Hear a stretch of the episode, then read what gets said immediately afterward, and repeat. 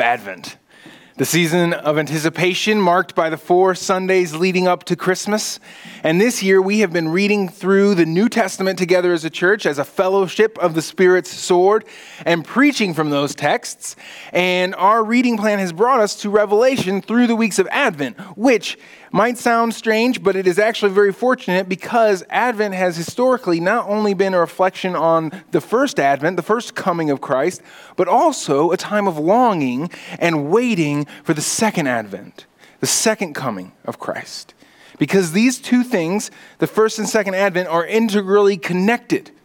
The second Advent is inevitable and imminent now that the first coming of Jesus has happened.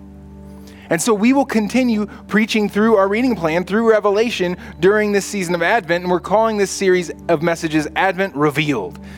And this, this unity uh, of reading and preaching and partnership in it has been such a blessing to us that we are going to do something similar next year. In 2024, we will unite our church uh, wide scripture reading and our preaching calendar once again, but this time we'll read through the Old Testament and, and make it even more interesting. We're going to read through it chronologically. And uh, so this will be a bit more uh, than what we've been doing this year, more reading, uh, but it will be good for us to encounter the whole counsel of God's Word. And we're naming the reading plan Honey, Hammer, and Hope from three Old Testament images for the Word of God. The Psalms say, How sweet are your words to my taste, sweeter than honey to my mouth. Jeremiah says, Is not my word like fire, declares the, the Lord, and like a hammer that breaks the rock in pieces? Another passage in the Psalms says, My soul longs for your salvation. I hope in your word. God's word is sweet and strong and saving.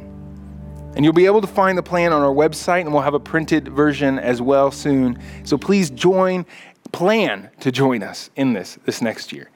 Now, back to Advent Revealed, because over these four Sundays, these next four Sundays, including this one, leading up to Christmas, we will be reflecting on the Advent themes of hope and peace, joy and love, and which are fulfilled in Jesus. And we'll be doing that through this wonderful revelation and dwelling on the second advent of Christ in light of the first.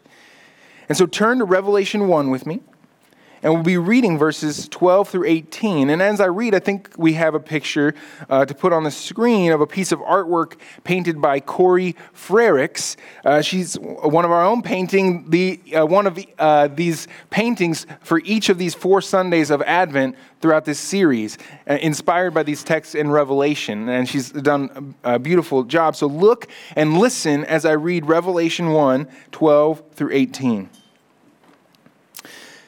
Then I turned to see the voice that was speaking to me, and on turning, I saw seven golden lampstands. And in the midst of the lampstands, one like a son of man, clothed with a long robe and with a golden sash around his chest. The hairs of his head were white, like white wool, like snow.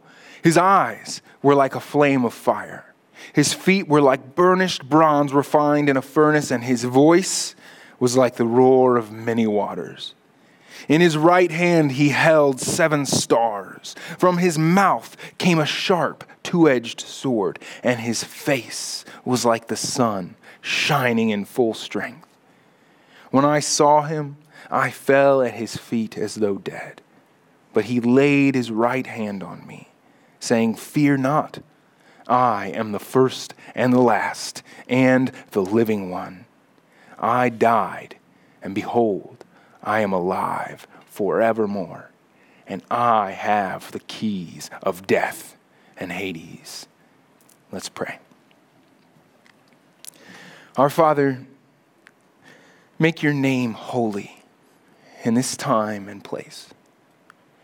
Holy Spirit, give us ears to hear and hearts to believe. Oh, Jesus, speak, Lord, for your servants are listening. Amen.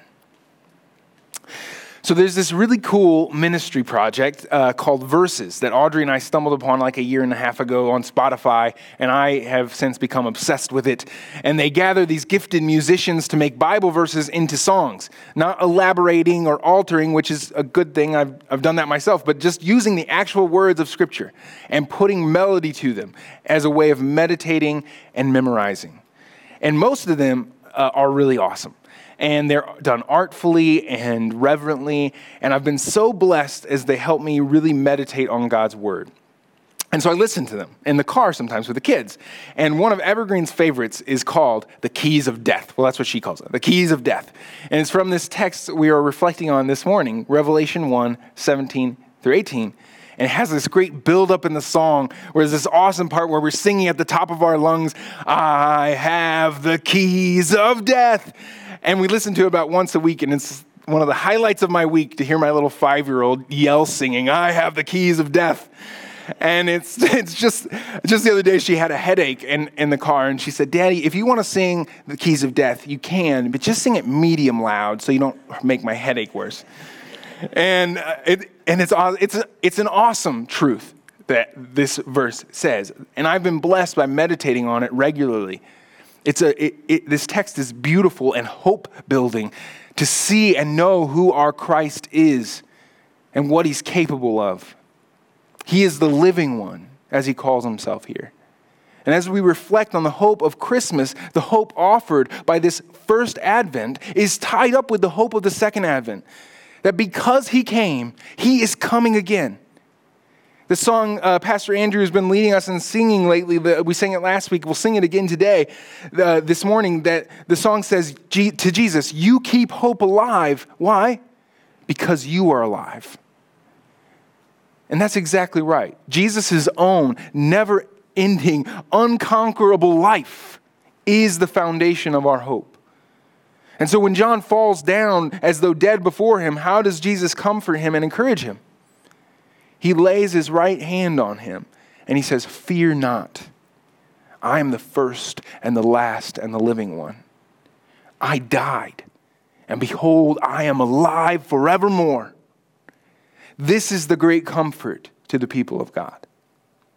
Our Lord lives forevermore. He is the living one. His life is our hope. I was listening to another one of those verses songs recently from Lamentations 3 24, and it says, The Lord is my portion, says my soul. Therefore, I will hope in him. And as I was singing it, I thought, I don't think I really know what that means, that he's my portion. And so I looked it up, and it means his inheritance, like his portion of the estate, meaning what he's looking forward to getting. Like in Lion King, when Mufasa takes Simba up to that high cliff and he overlooking the plains and he says, Everything the light touches will be yours one day. The sunlit lands are his portion. And Jeremiah's soul in Lamentations reflects on the hope that the Lord is his portion. He says, Therefore, I will hope in him. The substance of his hope is the Lord himself. This is what I want us to see this morning that Jesus himself is our hope. We anticipate a great many things in our future as Christians, but none so great as the enduring presence of the living one among us.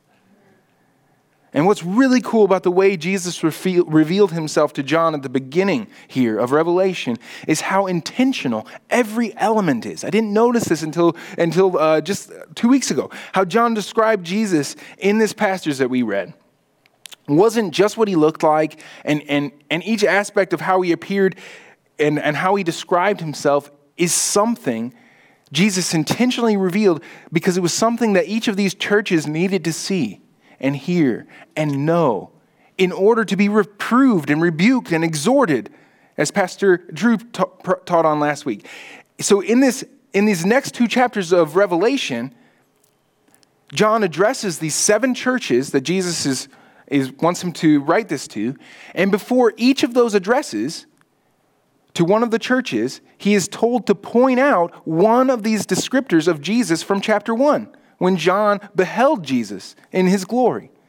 For instance, when he addresses the church in Thyatira, he's told to say that this rebuke comes from the Son of God who has eyes like a flame of fire. Right? That's how John saw him. And then when he addresses the church in Pergamum, who were also tolerating heresy and leading, which led to idolatry and sensuality, they needed to hear from one who has the sharp two edged sword, he says. And when he addresses the church in Smyrna, who were about to face tribulation and trial and were called to be faithful unto death, they needed to hear from one who had died and come to life. And I hope you can see how each of these is drawn from that initial vision, right, of Christ that we read from Revelation 1. Each element of Christ's glory is something that his people need to behold in order to continue in the way. This is an incredible expression of one of the key truths of Christianity that, that, that we must behold the glory of Christ as the means of our being kept and being changed. And that if we wish to stay on track, we must obey the proverb from chapter 4 which says, of, of proverbs that says let your eyes look directly forward and your gaze be straight before you do not swerve to the right or to the left and what are we gazing at when we look directly forward? We're looking to the glory of our risen Christ. In Revelation, he is reorienting these seven churches on himself. They need to see him and know him for who he really is. They need to feel and experience and believe certain things about him. And, and they need to hope in him, as Jeremiah did in Lamentations. Each address to the seven churches in Revelation begins with one characteristic, one of those characteristics of Christ that he revealed to John when he first came to him on this island of Patmos. And then each of those addresses ends with a promise of hope. He's reproving, rebuking, exhorting them with hope and with his glory, which are very much united. And so now that I've seen this, I've seen exactly what Christ intended when he revealed himself like this to John, I, I feel compelled to let the following two chapters serve as the exposition of this passage. And so maybe you will fall into one of these categories, or maybe more than one. And this revelation of Christ will challenge you, or convict you, or encourage you this morning. So let's just go through it, and, and we'll start with, with the church of Ephesus. When John first turns and sees Christ, he sees him among lampstands, which Corey beautifully painted in her first of that series of paintings she's doing for this Advent series. And Jesus tells us that these lampstands are the churches. So Jesus is present among his church, not looking down from far away He's in the midst of them. Christ is with us. This is one of the incredible truths that we celebrate at Christmas, isn't it? Emmanuel, Christ with us. He is not distant, He is tending the lamps, the churches. He is addressing these seven churches with this letter, and so there's seven lamps. But we too are a lamp, because we are His church, lit with the flame of His Spirit, shining his light and his truth and love. And he is among us, eager to see us burn brightly. And the kind of people who most needed to see this truth were that church in Ephesus. They were the kind of people who had forgotten their first love and drifted from how they used to serve the Lord. And so he calls this church to remember from where they had fallen. Maybe this is you. You are enduring, which he says of them, but you're not where you used to be. The love that once filled you and burned within you is all but a distant memory. You need to see the Lord walking among the lampstands. You need Christmas more than most. You need to behold Emmanuel, Christ with us, longing for our lamp to burn brightly. Isaiah tells us a smoldering wick he will not extinguish. But that doesn't mean he's content to watch it smolder. He wants to see it catch flame once again and burn brightly. And so, behold the Lord among the lamps. And as John beheld the Son of Man among the lamps, he sees him clothed as a king and looking ancient and wise with pure white hair. But though he is old, he is not worn and weary or dull and tired. It says his eyes were like a flame of fire, and his feet like burnished bronze refined in a furnace. Jesus' eyes are passionate and powerful. The church at Thyatira is a church that he wants to know this because it's a church that's acting as though he doesn't see what they are doing. He tells them that he wants them to know, I am he who searches mind and heart. They are not like the previous church I just mentioned in Ephesus. They are actually doing greater works than they did before, than they used to. But they are tolerating false prophecy, which is leading some into idolatrous practices and sexual immorality. And this may be you, passionate for the cause of Christ, and in your pursuit of Christ and his gospel, you become too tolerant of adultery and immorality because you long in compassion to see people come to faith. I've seen it many times. I myself have been tempted towards it. That in our passion for Jesus and for people to know His grace, we become soft towards sin as though it's not a cancer of the soul. We need to see Jesus' eyes, which burn with passion also, but with also hatred towards sin and falsehood. We need to know the power of his eyes, that he sees us down to the core. We need to see his feet gleaming and stable like burnished bronze, sturdy.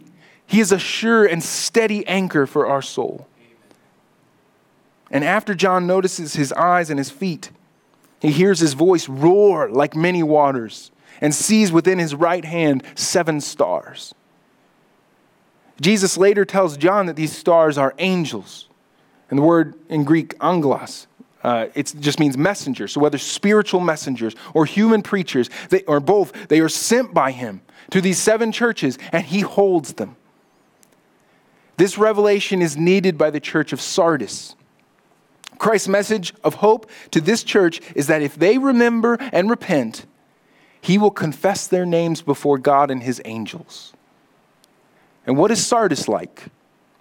Well, they have a reputation of being alive, but are dead. And Jesus tells them to wake up and strengthen what little remains and is about to die because he's found their works incomplete. And some of you are like Sardis, sleepwalking. You put up a front, a facade of spiritual vitality, but you are really decaying spiritually. You're asleep and you need to wake up.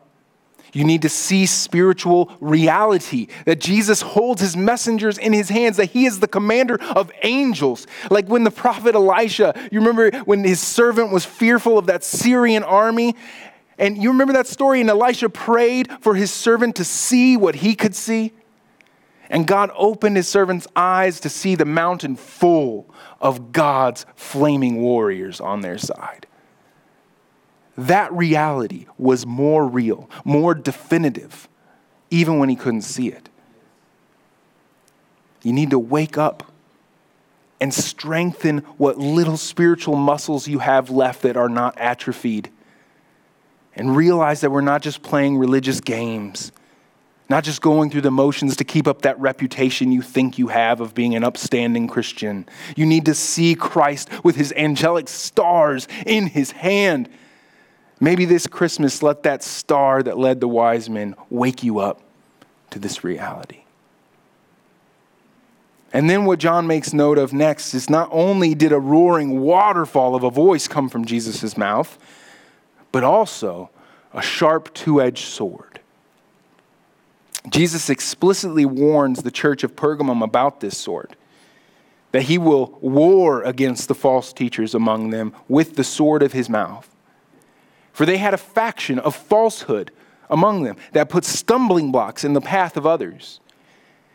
And it is these people that he says he will wage war with. But though he says he's going to wage war uh, with the people who are propagating these lies, he calls the whole church to repent. They are responsible for one another, in other words. We are not as isolated as individuals as we tend to think we are. We belong to one another. They, they were responsible for one another. Those who are firm in the truth should obey that passage that serves as our call to worship, to let the word of Christ dwell in you richly, teaching and admonishing one another. And that's exactly what this church needs to see.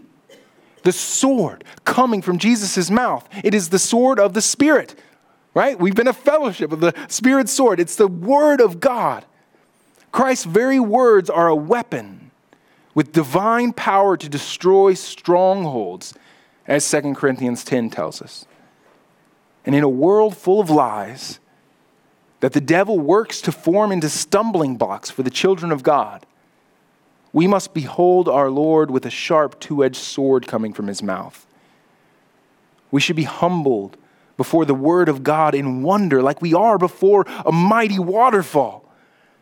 Like that's what John experienced when he said Jesus' voice was like the roar of many waters. When we open the word or attend worship, we are encountering something massive and powerful and even dangerous.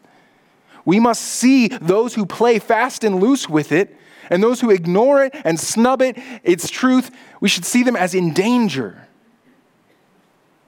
Those who claim to lay hold of it and yet live contrary to its precepts and principles are grabbing hold of the wrong end, the sharp end, and will be cut down.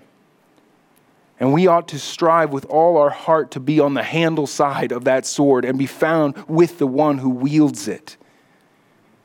We need to behold this glorious vision of our Lord with his face shining like the sun in full strength that's the stunning image that finally drops John down as though dead.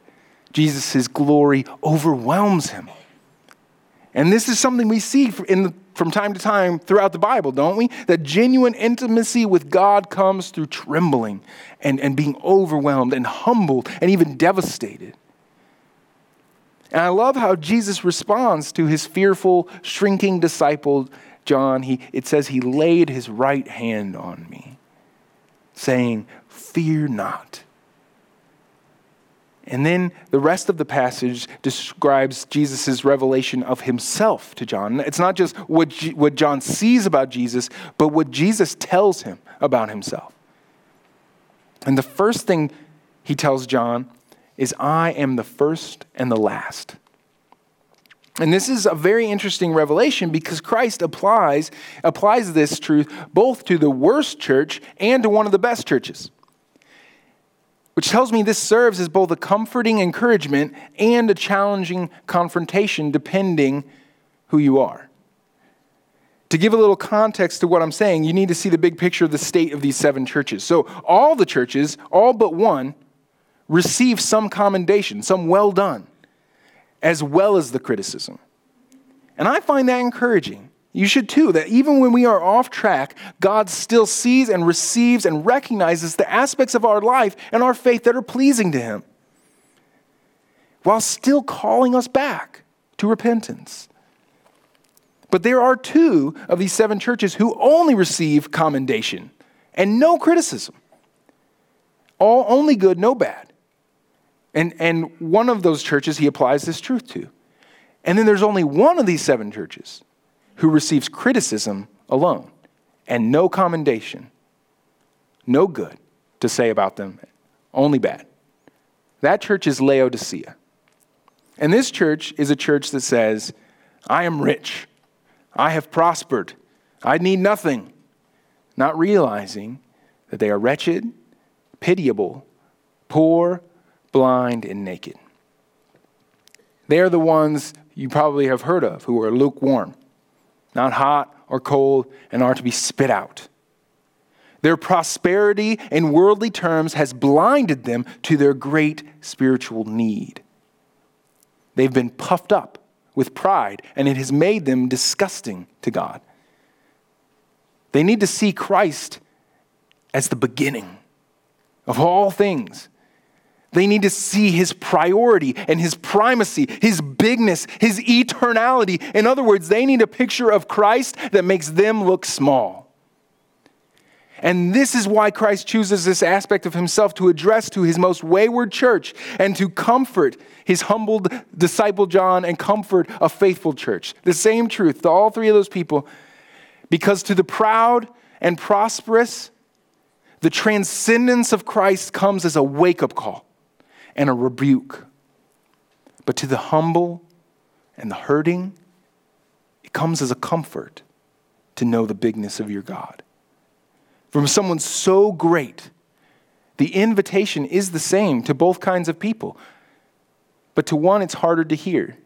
And to the other, it's a relief, a joy. So, what's the invitation?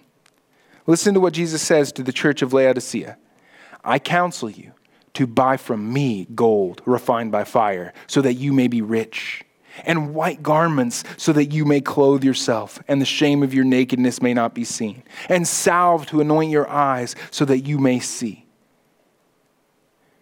Jesus is saying, I am richer than you. You need to be coming to me to meet your needs. I have what you need. My riches are better than your riches. And, and that will mean that you rely less on what you have accumulated for yourself. You must love less your own wealth because it is lulling you into a state of lukewarmness. Your obsession with earthly prosperity is making you bland and boring and stale and icky. You need to see Jesus as the first and the last, the beginning of all things. Be humble before him, and he will lay his right hand on you and say, Fear not. I am the first and the last, and the living one. And I died, and behold, I am alive forevermore. And that's the next thing that he says to John. I am the living one. And I died, and behold, I'm alive forevermore. This is how Jesus introduces himself. This is how he wants to be known by us. And, and these next two revelations or attributes that we will talk about, Christ applies to those two churches I told you about who didn't receive any criticism. They received his commendation, his encouragement. And they too need to see Christ as he revealed himself and be kept by this vision of his glory. And in particular, the church in Smyrna is about to face intense difficulty. Let me read you the message to Smyrna. I know your tribulation and your poverty, but you are rich. So you see them contrasted with Laodicea. They are poor, but they're really rich, whereas Laodicea was rich, but they're really poor. And he says, I know your tribulation and your poverty, but you are rich, and the slander of those who say that they are Jews and are not, but are a synagogue of Satan. And do not fear what you are about to suffer. Behold, the devil is about to throw some of you in prison, that you may be tested, and for 10 days you will have tribulation. Be faithful unto death, and I will give you the crown of life. So, this faithful church is poor in the world's eyes, but rich in Christ's eyes. And they have been facing tribulation and being slandered by other religious people, which Christ calls a synagogue of Satan. What a great phrase. And, and, but then that is not the end of their trials. Christ says there's more to come, more trials in store for you. They're about to be thrown in prison. And Christ doesn't want them to be afraid. He wants them to remain faithful even unto death and he promises them a crown of life. And so, what does he say about himself to them? He begins his address to them by saying that he is the first and the last. And again, that same, no, it's, a, it's striking. That's a similar message to this church that he's pleased with and to the church that he's displeased with. But then he adds something to this faithful church that's about to face tribulation and trials. He says to them, I died and came to life. Jesus is the one who faced death and came out on the other side. And if you are with him, you can face whatever this world can throw at you and come out on the other side, even death. If you are like this church, if you are slandered, If you are poor, if you are heading into a season of trial or been through trial and are facing more ahead or mistreatment or loss or even death, you need to behold your Lord at the finish line with the crown of life. You need to see Jesus as the living one, the one who lives with abundant, unending, victorious life, the one who himself faced death and died he too faced that wicked enemy and he came to life and he lives forevermore. He is your hope. He alone can sustain you in faithfulness to the end. It is a vision of this Christ as the living one that can make us say with the psalmist, What can flesh do to me? Psalm 56 When I am afraid, I put my trust in you. In God, whose word I praise, in God I trust, I shall not be afraid. What can flesh do to me? This kind of courage comes from hope in the one who died and behold is alive forevermore, who promises us his crown of life when we overcome. And he not only died and came to life, but he holds the keys of death. That's the next thing Jesus says to John. He says, I have the keys of death and of Hades. And Hades is the place of the dead. Sometimes it's referred to as a place of torment, but most times it's referred to as a general place of being dead, like the grave. Throughout Revelation, it's used in that second way. In other words, he's saying Jesus has not just overcome the event of death, but also the state of being dead. He can undo it because he has been, it has been undone through him. He has already unlocked that door and walked through it. That's what C.S. Lewis says of Christ's resurrection. He has forced open a door that has been locked since the death of the first man. He has met, fought, and beaten the king of death. Everything is different because he has done so. This is the beginning of the new creation. A new chapter in cosmic history has opened. Jesus not only forced open that door, but he brought the keys with him. He, he has the authority and power to unlock it. And Jesus picks up this image of him having keys and applies it to the church of Philadelphia, a church that he loves. He says to them, I know that you have but little power, and yet you have kept my word and have not denied my name.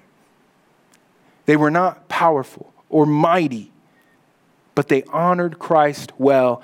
And he says that they have kept his word about patient endurance, and therefore he will keep them from the hour of the trial that is coming. Now, this might strike at our sense of fairness in light of what we saw about the last church of Smyrna. Maybe I'm just spending too much time with kids who complain about th- things not being fair. But both Smyrna and Philadelphia were well pleasing to Christ, but one of them is heading into an even greater trial, and one of them is being spared from a coming trial. Why the difference? And the only thing I can think to say is that it is his prerogative. As Pastor Tim said about another doctrine a couple weeks ago, it's above my pay grade. He's the one with the keys. Keys symbolize authority. Christ is the one who decides such things. And if it were up to anybody else, it might be a terrifying prospect. But knowing that the, our fate is in Christ's nail pierced hands is good news. This is why he reaffirms them that he is the Holy One, the true one, he says to this church. And Christ changes the keys that he's talking about slightly. He says he has the key of David, meaning the, of the kingdom which is portrayed in Revelation as the new Jerusalem that comes down from God out of heaven. Christ is the only way in. Christ is the great opener and closer of doors the doors of death and the doors of the new creation. And this is what these people of Philadelphia needed to know. He calls them to hold fast what you have so that no one may seize your crown. Hold fast. Know that your Lord who loves you is the one in charge. He has a plan for you. He will open the doors before you. And I am certain that you can relate to some degree or another with one or more of these churches. Whether you've forgotten the love that you had at first, like Ephesus, or become too comfortable with immorality, like Thyatira, or sleepwalking with a facade of religiosity, like Sardis, or have become amenable to lies, like Pergamum, or have become proud in prosperity, like Laodicea, or are on the precipice of fresh trials, like Smyrna, or are of little power, yet holding firm, like Philadelphia. What you need is essentially the same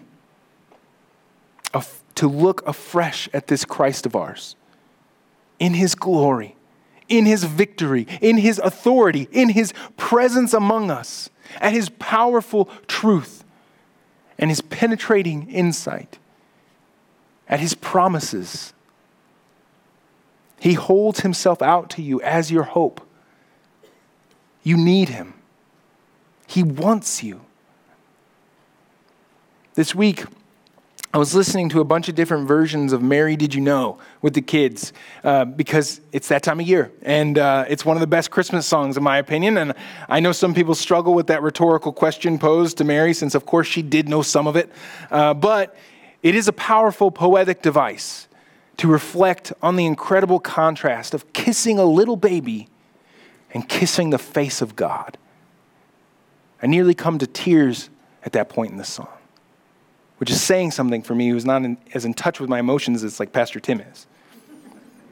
Almost no song does so good at capturing just what really was going on at Christmas and reflecting on its incredible implications that this baby boy would one day rule the nations.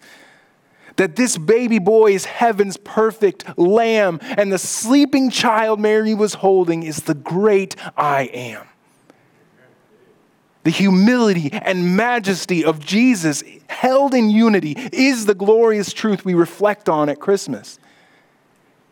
But just as the first advent, he shared our humanity.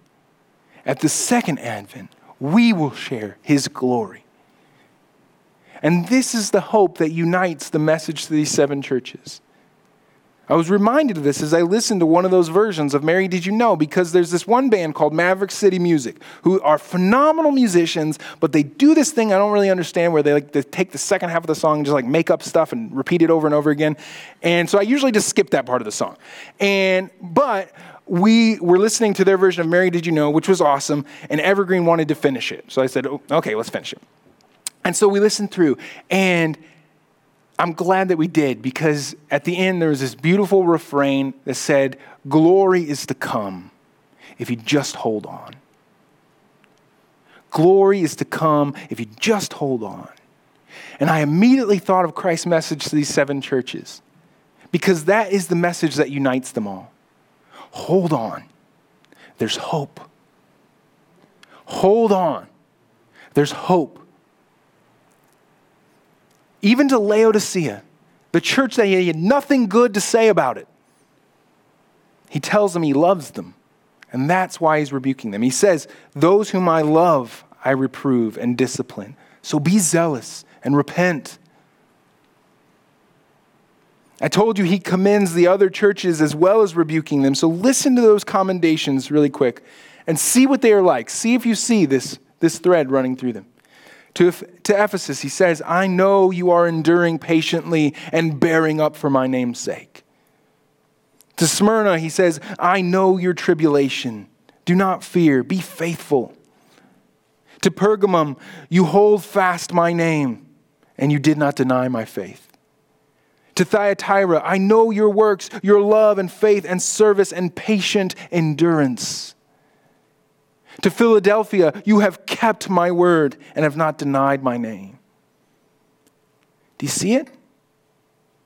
He's commending them for holding on, holding firm, enduring, keeping, holding fast.